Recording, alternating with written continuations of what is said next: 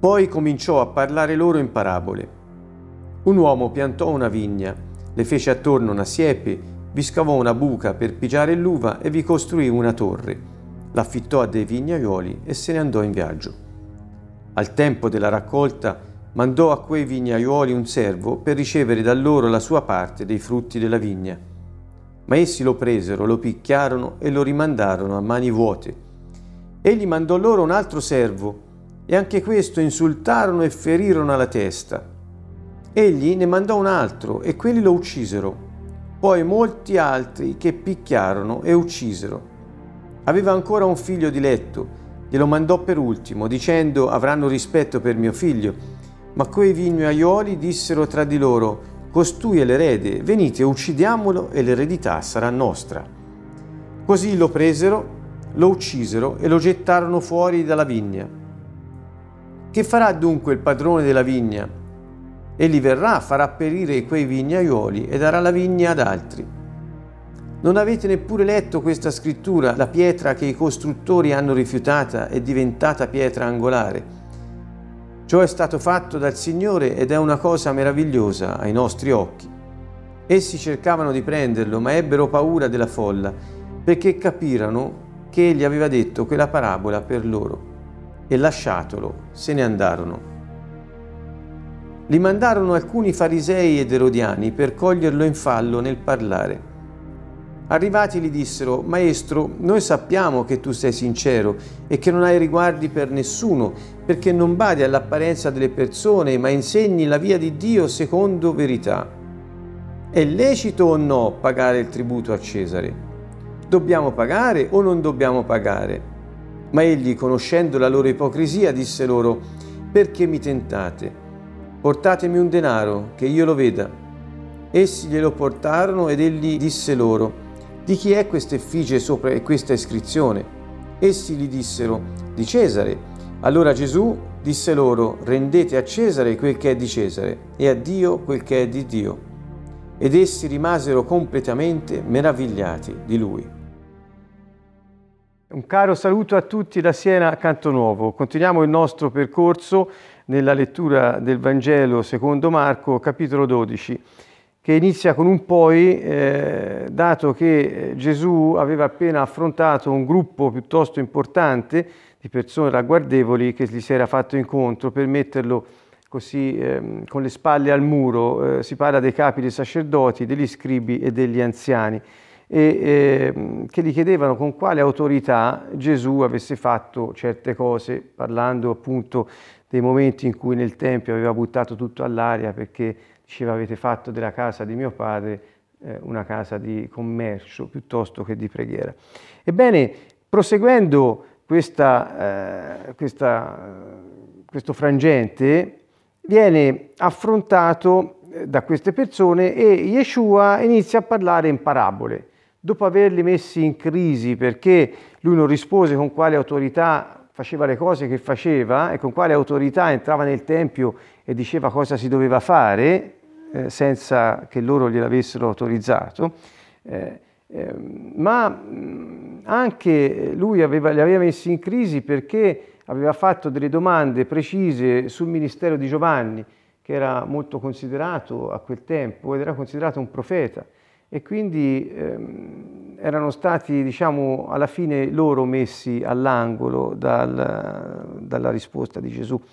A questo punto lui inizia a parlare alle stessi, eh, stessi uomini, alle stesse persone in parabole. Quindi ecco, volevo sottolineare che qui abbiamo il primo gruppo che gli si fa incontro e sono i capi dei sacerdoti, gli scribi e gli anziani erano le persone che da un punto di vista religioso e politico detenevano il potere e anche il sapere perché gli scribi erano quelli che erano gli avvocati, i dottori della legge, della Torah, dei primi cinque libri della Bibbia. E eh, la parabola che racconta appunto è una, una, storia che va letta in modo allegorico assolutamente per poter capire che cosa dice la parabola della vigna, dei vignaioli. Um, un uomo piantò una vigna, qui il riferimento, l'uomo che pianta la vigna, il padrone della vigna è Dio, e eh, la curò mettendole attorno una siepe, poi fece una buca per pigiare l'uva, insomma predispose tutto l'occorrente perché potesse essere non solo prodotto il frutto nella vigna, ma dal frutto venisse fuori anche il vino e quindi potesse essere lavorato questo frutto e dare eh, diciamo il vino.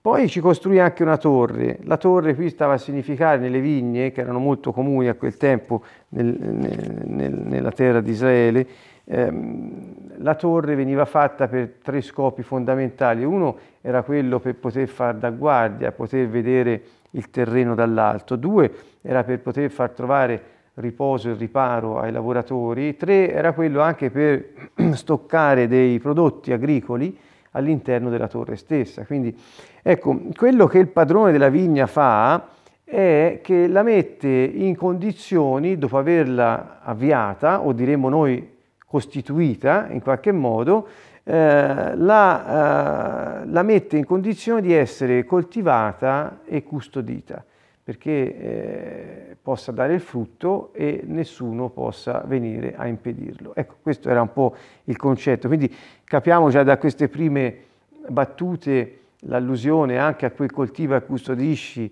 del libro della Genesi che Dio disse all'uomo.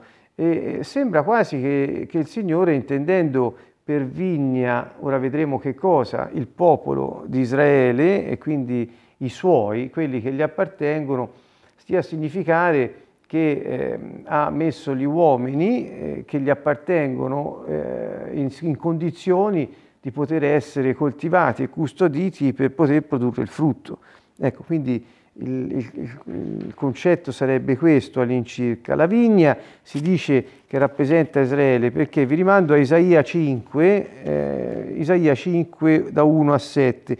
Come vedete ogni volta per poter capire quello che Yeshua dice, o anche il racconto evangelico stesso narra, mm, eh, occorre sempre fare riferimento al Vecchio Testamento perché si possa comprendere, altrimenti è direi quasi impossibile.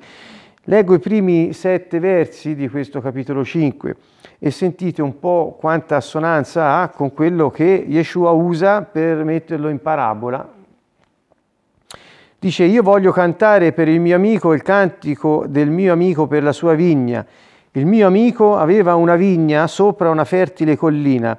La dissodò, ne tolse via le pietre, vi piantò delle viti scelte, vi costruì in mezzo una torre e vi scavò uno strettoio per pigiare l'uva.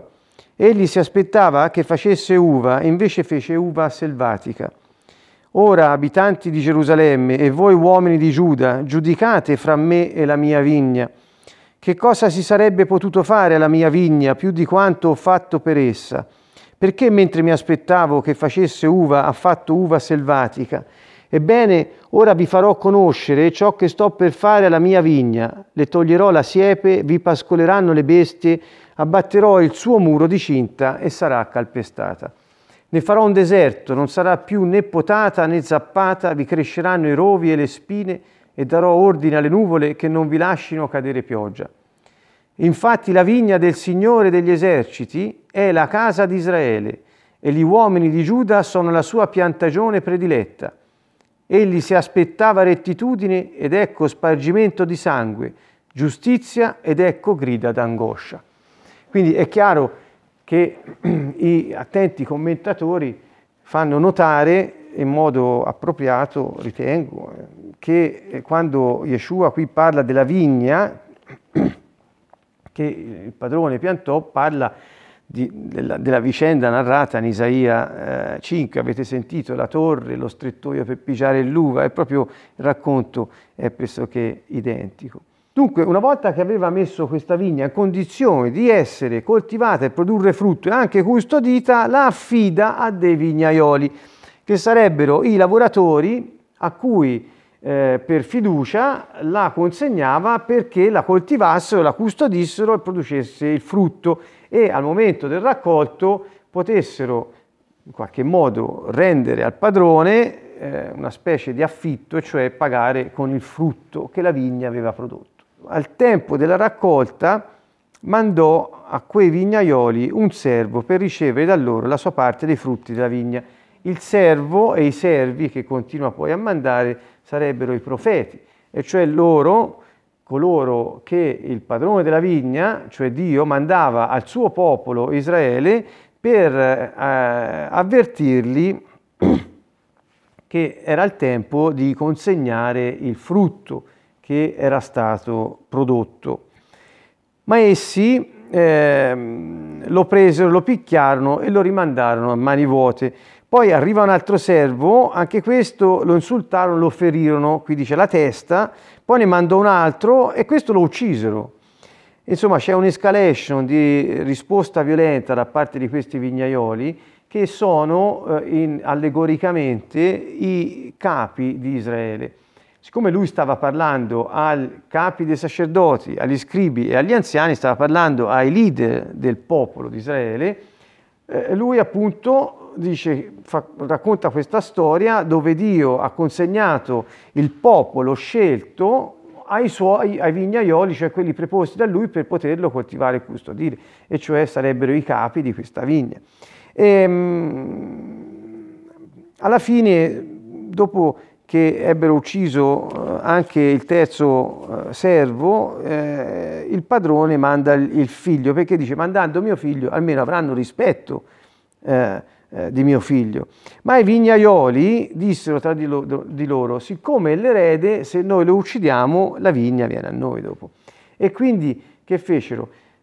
Uccisero anche il figlio. Qui c'è da vedere come, eh, sempre nell'allegoria della parabola, il fatto che i capi del popolo di Israele ehm, avessero ucciso anche il figlio per poter tenere per sé l'eredità fa vedere che Yeshua stava dicendo loro, voi pensate che il regno di Dio eh, terreno debba essere una cosa vostra in qualche modo. Eh, alcuni almeno l'hanno interpretato in questo modo perché è un po' difficile qui capire se si tratta di un'allegoria del giudizio o un'allegoria del regno riportato dalla venuta del Messia Yeshua. Eh, la maggior parte propende per la seconda perché eh, è evidente l'allusione al figlio che arriva e che poi viene ucciso, sebbene anche ci siano varie, eh, varie motivazioni per ritenere valida anche la prima interpretazione. Comunque, mh, mm, qui eh, Yeshua pone una domanda, verso 9, che farà dunque il padrone della, della vigna? Egli verrà, farà perire quei vignaioli e darà la vigna ad altri. Ora, questa stessa parabola è raccontata anche eh, nel libro scritto da Matteo al capitolo 21.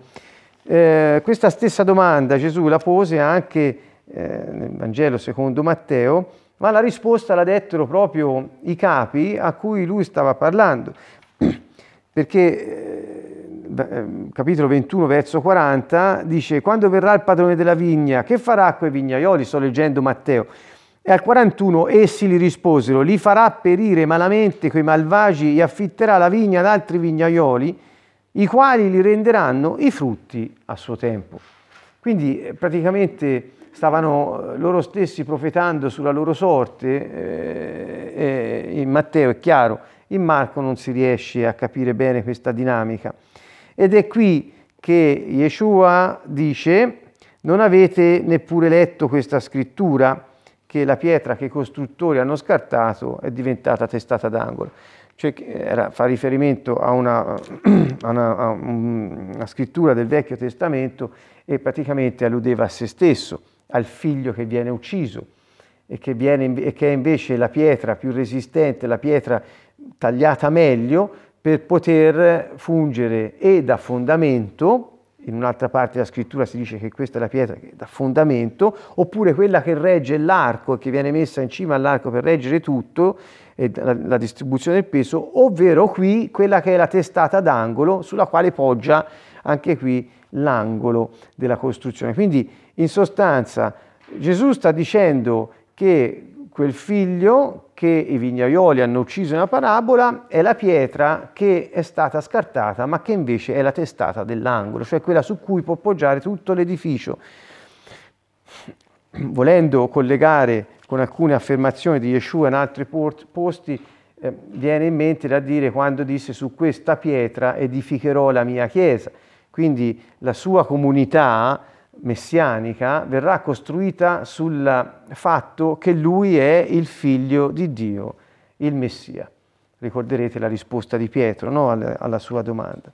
Ebbene, qui Gesù non fa altro che dire a questi malvagi eh, eh, leader del popolo di Israele che invece di eh, ehm, produrre il frutto per poterlo poi rendere al padrone, volevano addirittura accaparrarsi la proprietà della vigna come se fossero padroni di se stessi, diciamo. Eh, questo sarebbe eh, piuttosto che rendere conto a Dio e non più tanto il conto ma il frutto, perché quando il vignaiolo che ha in affitto la vigna rende la parte del frutto al padrone che viene, la rende con gioia. Questi invece era un prezzo che non volevano pagare, perché voleva dire riconoscere che noi apparteniamo a qualcun altro invece che a noi stessi. Ecco, c'è questo, questo senso di estrema superbia che emerge. E in, in Matteo è detto qualcosa di più. Yeshua conclude, perciò vi dico che il regno di Dio vi sarà tolto e sarà dato a gente, e per gente parla in, in greco, la parola è etnia, e quindi intendendo in questo caso una nazione, cioè eh, alcuni dicono ai gentili, altri dicono ad, ad un'altra stirpe, intendendo con questo la Chiesa, e poi vi spiegherò una cosa su questo, che ne faccia i frutti. Chi cadrà su questa pietra sarà sfracellato ed essa stritolerà col, colui sul quale cadrà. Quindi eh, quando lui ha detto io sono la pietra d'inciampo, motivo di scandalo, Simeone nel Tempio, quando lui viene presentato da piccolo, eh, ricorderete, eh, disse sarà motivo di scandalo, eccetera, eh, cioè di inciampo per molti. E lui dice la stessa cosa qui. Eh, ebbene, che possiamo dire? Che a questi leader del popolo di Israele, che è la vigna, verrà tolto, dice in Matteo Gesù, il regno di Dio e verrà dato ad altri che lo faranno fruttare e saranno felici di dare il frutto al padrone della vigna. Qui c'è uno shift Vorrei dire a tutti che il verso che è in Matteo, al termine di questa parabola, che non leggiamo in Marco, è stato preso dalla maggior parte eh, nel corso dei secoli per poter affermare che Dio si è disgustato di Israele e del popolo ebraico perché a questo punto ha dato tutto in mano ai gentili e quindi con questo rinnegando gli ebrei a favore dei gentili. È un po' il fondamento di quella teoria della sostituzione che tanto danno ha fatto e ha provocato. In realtà qui Yeshua, se vogliamo, sta dicendo che avrebbe dato la vigna a coloro che l'avrebbero fatta fruttare e quindi quando in Marco dice ad altra gente, ad altre persone, ad un'altra stirpe, eh, può voler dire anche i gentili, ma intendeva sicuramente la Chiesa. E qui quando dice la Chiesa, lo dice in modo impercettibile, ma è, noi lo possiamo comprendere, dare il regno di Dio alla Chiesa perché lo faccia fruttare non vuol dire darla ai gentili, perché la Chiesa per i primi tre secoli è stata essenzialmente ebrea, è nata ebrea. E, e, e quindi ecco, anche in questo vorrei riportare ad equità questo ragionamento un po' spampanato che spesso è stato fatto su questo verso per dire ecco, Dio si è disgustato dei suoi e ne ha scelti altri, abbandonando Israele al suo destino. Mm, eh, sull'erronea convinzione che quando parlava di, altra gente eh, parlasse solo di gentili e quando parla di chiesa non parla più di ebrei, ma è assolutamente errato. Dunque da tutto questo che possiamo capire? Possiamo capire che Dio affida ad alcuni eh, ad alcuni la cura delle, delle persone, affida la cura eh, che consiste nel far produrre il frutto, nel far produrre il frutto. Il frutto noi sappiamo, se leggiamo Galati, eh, la lettera ai Galati, il frutto sono quelle qualità interiori del carattere di un uomo che sono prodotte dallo Spirito. Eh, tanto viene chiamato il frutto dello Spirito. Se guardiamo in altre parti della scrittura, in Matteo, pare a capitolo 13, il frutto sarebbe portare a Dio altre persone perché diventino credenti. Se guardiamo la lettera ai Romani, in un passo il frutto è la rettitudine, la giustizia. Quindi, come possiamo capire, eh, tutte queste possibili accezioni che il termine frutto ha in quest- nel Nuovo Testamento, che vuol dire sia avere un carattere simile a quello di Yeshua, che vuol dire portare altri e fare discepoli perché entrino nel regno anche loro, e vuol dire vivere rettamente seguendo gli insegnamenti di Dio, questo è il frutto che lui si aspetta dalle persone, dal, dal suo popolo, questo è il frutto che si aspetta da noi e quelli che sono preposti a prendersene cura, eh, appunto, sono quelli che poi presenteranno il frutto al Signore. Un po' l'allegoria ci porta un po' a questo. Mi sembrava importante notare che eh, il Signore si aspetta il frutto e si aspetta che chi ha la responsabilità di coltivare e custodire lo faccia eh, e, non avanti, non accampi pretese di proprietà privata su ciò che spetta e appartiene soltanto a Dio. Quindi questo ci porta un po' lontano ora e vogliamo invece andare avanti. La conclusione è questa, essi cercavano di prenderlo ma ebbero paura della folla eh, perché capirono che Gesù aveva parlato a loro. Quindi qui si capisce che Yeshua non sta parlando al popolo di Israele, in generale agli ebrei che saranno sterminati, gli sarà tolto l'onore di produrre il frutto per Dio, non sta parlando di questo, ma ai capi, che era la delegazione che lo stavano affrontando. Allora, a questo punto lo lasciano andare perché hanno paura. Uh, finito questo episodio, ecco che arriva un altro gruppo di eh, persone piuttosto agguerrite. Questa volta andiamo su due gruppi ricorrenti, almeno uno, i farisei.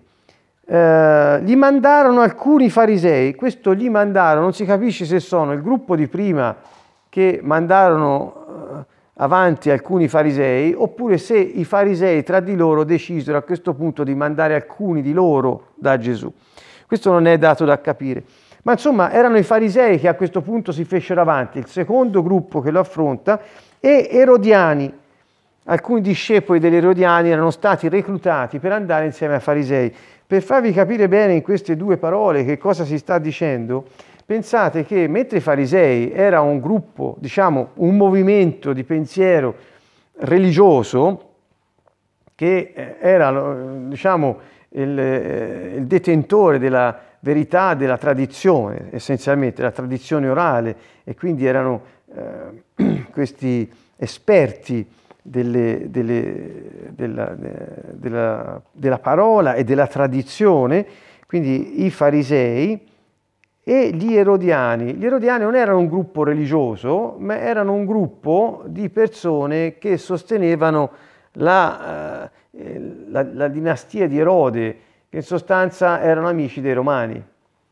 Quindi il gruppo che si forma è un gruppo alquanto strano, cioè è un gruppo di facinorosi eh, eh, politici eh, che erano a favore del romano oppressore e quindi erano malvisti dal resto de, de, degli ebrei perché erano, era, era, sostenevano il nemico in sostanza e da questi eh, ehm, così eh, accaniti eh, sostenitori delle tradizioni religiose, i farisei, che invece erano apertamente contro i romani perché appunto eh, eh, la, il potere spetta solo a Dio e Dio ha scelto il popolo ebraico. In sostanza questo era il contesto.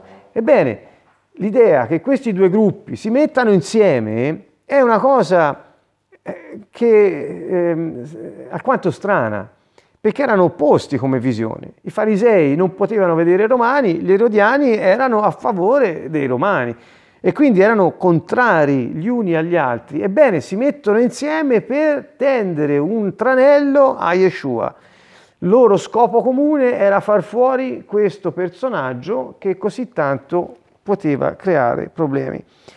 Quando vengono a parlargli, arrivati davanti a lui gli dissero, Maestro, Noi sappiamo, e qui questo miele sulle labbra, la Bibbia ci mette sempre in, guardia, quando qualcuno si presenta a te con il miele sulla bocca, elogiandoti molto, è perché poi ha una domanda da farti per il suo interesse e cerca di adulare per poterti eh, tirar fuori il meglio che gli puoi dare, insomma, ecco, è un po' una manipolazione. E gli dicono che è sincero, imparziale, eccetera, quindi gli pre- preparano la strada alla domanda. Um, tra l'altro dicendo anche il vero, perché concludono dicendo anche ma insegni la via di Dio secondo verità. Quindi eh, nel manipolarlo stavano dicendo la verità. E fanno questa domanda, è lecito o no pagare il tributo a Cesare? Dunque, che voleva dire? Intanto questo è lecito.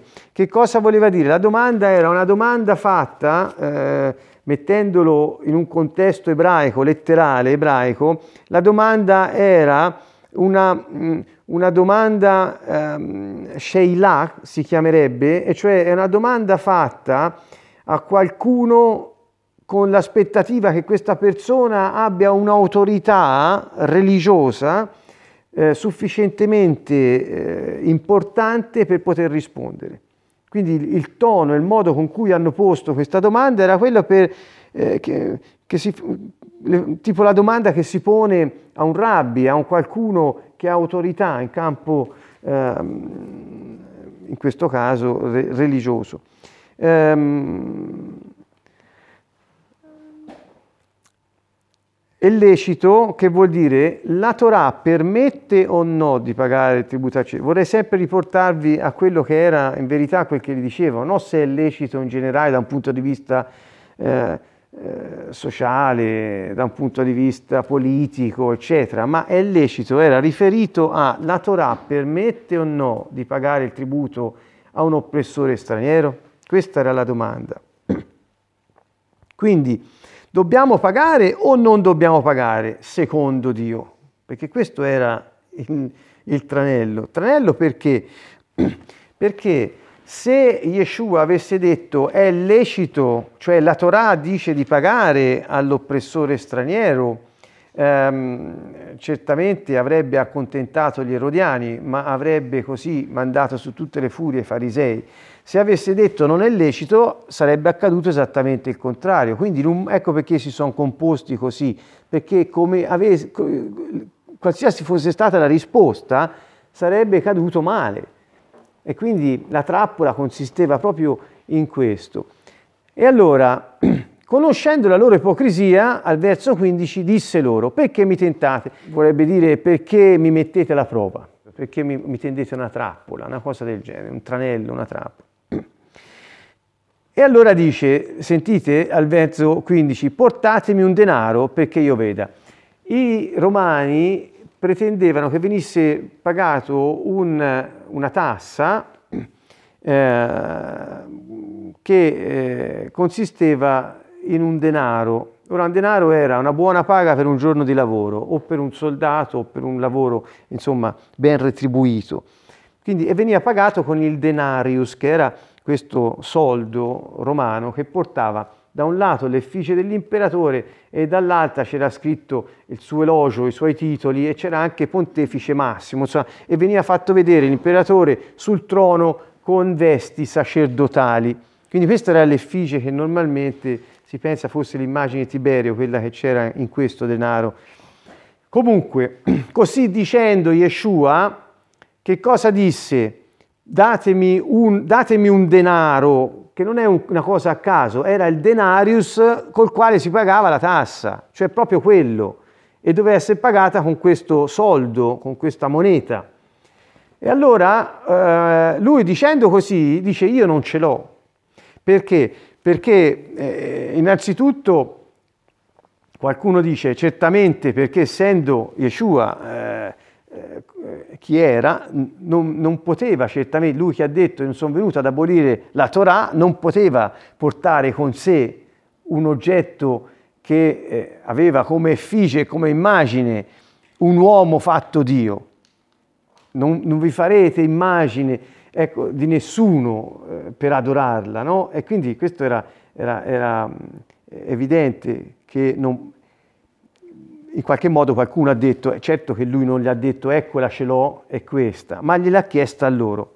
Prima cosa, in questo modo ha dimostrato che lui non porta questo tipo di immagini addosso, ma e loro subito, al contrario, hanno detto eccola, gliel'hanno data, perché loro ce l'avevano. Quindi già così eh, eh, il colloquio comincia a spostarsi, mentre prima era in trappola lui, a questo punto sono loro che pur essendo i farisei contro i romani hanno il denarius in mano, in sostanza. Quindi già qui c'è qualcosa che si sposta come peso nella, nella discussione. E poi glielo portano e dice di chi è questa effigie e questa iscrizione. Come vi ho spiegato c'era un'immagine, c'erano delle iscrizioni e gli dissero di Cesare, l'immagine è di Cesare, l'iscrizione pure. E allora la risposta lascia tutti attoniti perché, perché lui la, la, risposta che dà è date a Cesare dunque quello che è di Cesare e a Dio quello che è di Dio. Non si capisce la seconda parte della risposta, che è quella che lascia attoniti, perché? perché non era stato chiesto. Cioè loro gli avevano chiesto, la Torah ci permette o no di pagare il tributo, la tassa a Cesare? E lui dice, date a Cesare perché di Cesare e a Dio perché di Dio.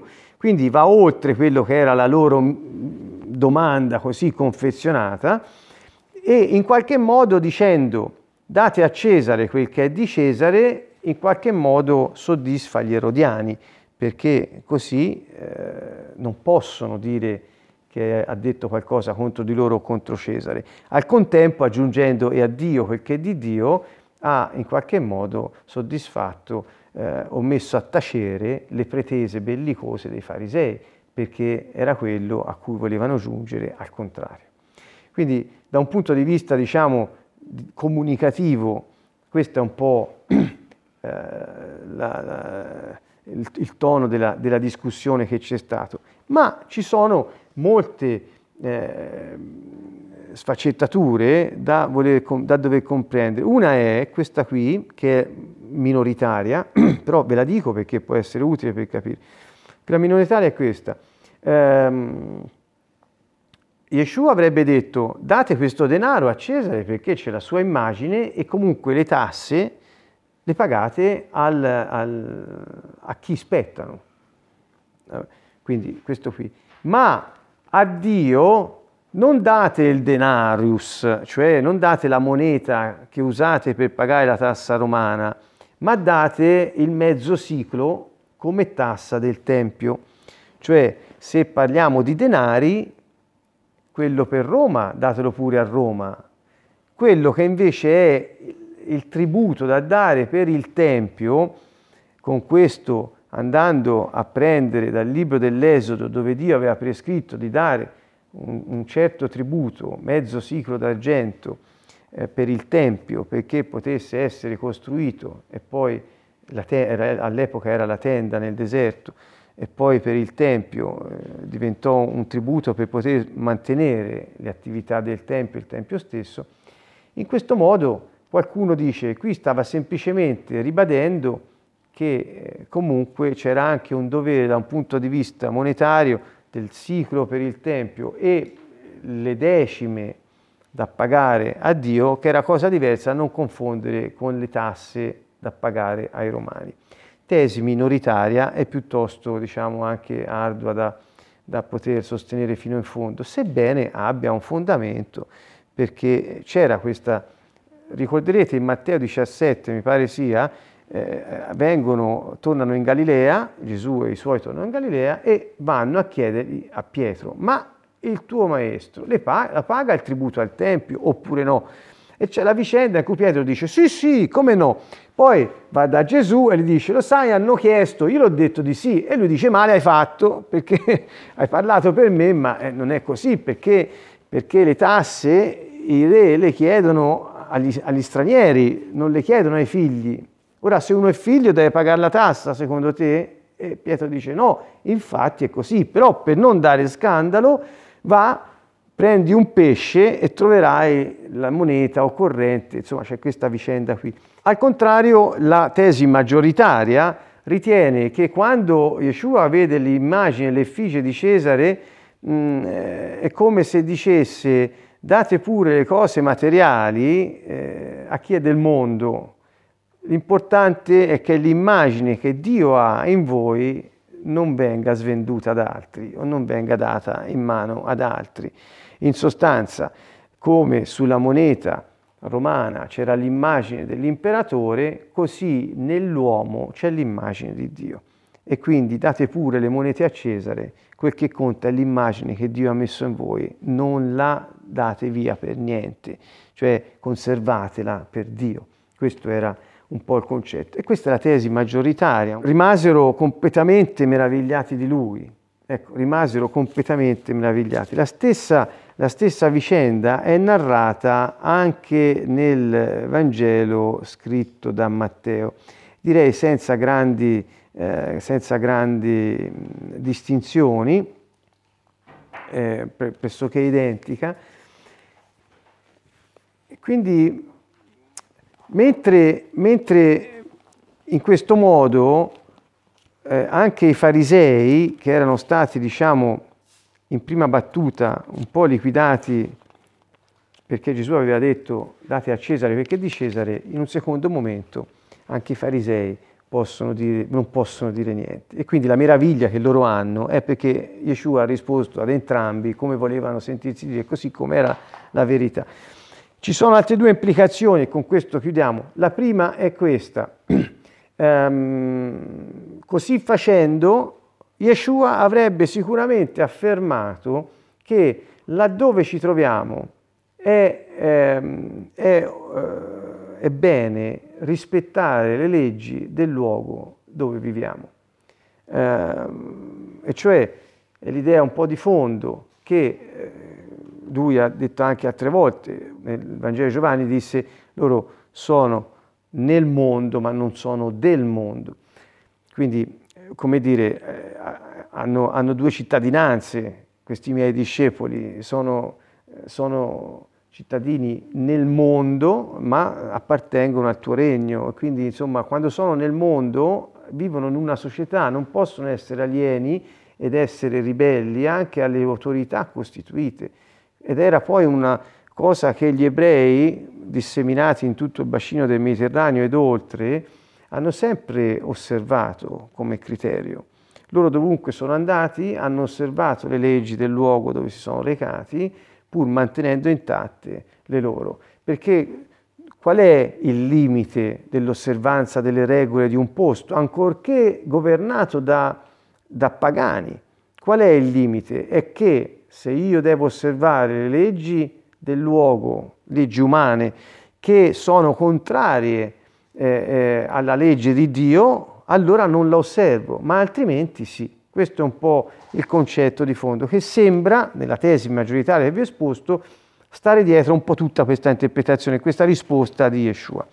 Del resto, se leggiamo, e chiudiamo con questo, la lettera ai Romani al capitolo 13, verso 7, Paolo dice così, parlando del fatto che le persone che sono in autorità sono in autorità perché ce l'ha messe Dio e quindi eh, fa tutta una disquisizione su questo, al verso 7 dice rendete a ciascuno quel che gli è dovuto, l'imposta a chi è dovuta all'imposta, la tassa a chi la tassa, il timore a chi il timore, l'onore a chi l'onore.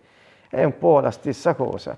Ed è questo uno dei motivi per cui, cari amici, io invito eh, noi che siamo qui presenti, ma anche quelli che vedranno questo video, video a prendere in seria considerazione questa esortazione, eh, cioè dovunque siate, eh, osservate le leggi del posto in cui vivete. Se ci sono delle tasse da pagare, pagatele tutte, perché se ci sono delle autorità è Dio che le pone lì. Il resto, eh, diciamo, è, dire, è Dio che provvede a fornire ogni cosa di cui abbiamo bisogno per far fronte anche alla rettitudine che vogliamo osservare da un punto di vista sociale, laddove ci troviamo. Quindi chiunque oggi sostenga che è bene ribellarsi alle leggi costituite di un paese perché non è giusto, invocando una impossibilità a potervi far fronte, non considera che Dio è Dio e che ci ha detto date a Cesare quel che è di Cesare e a Dio quel che è di Dio. Con questo noi ci salutiamo e ci vediamo la prossima volta. Un caro saluto a tutti da Siena, Canto Nuovo.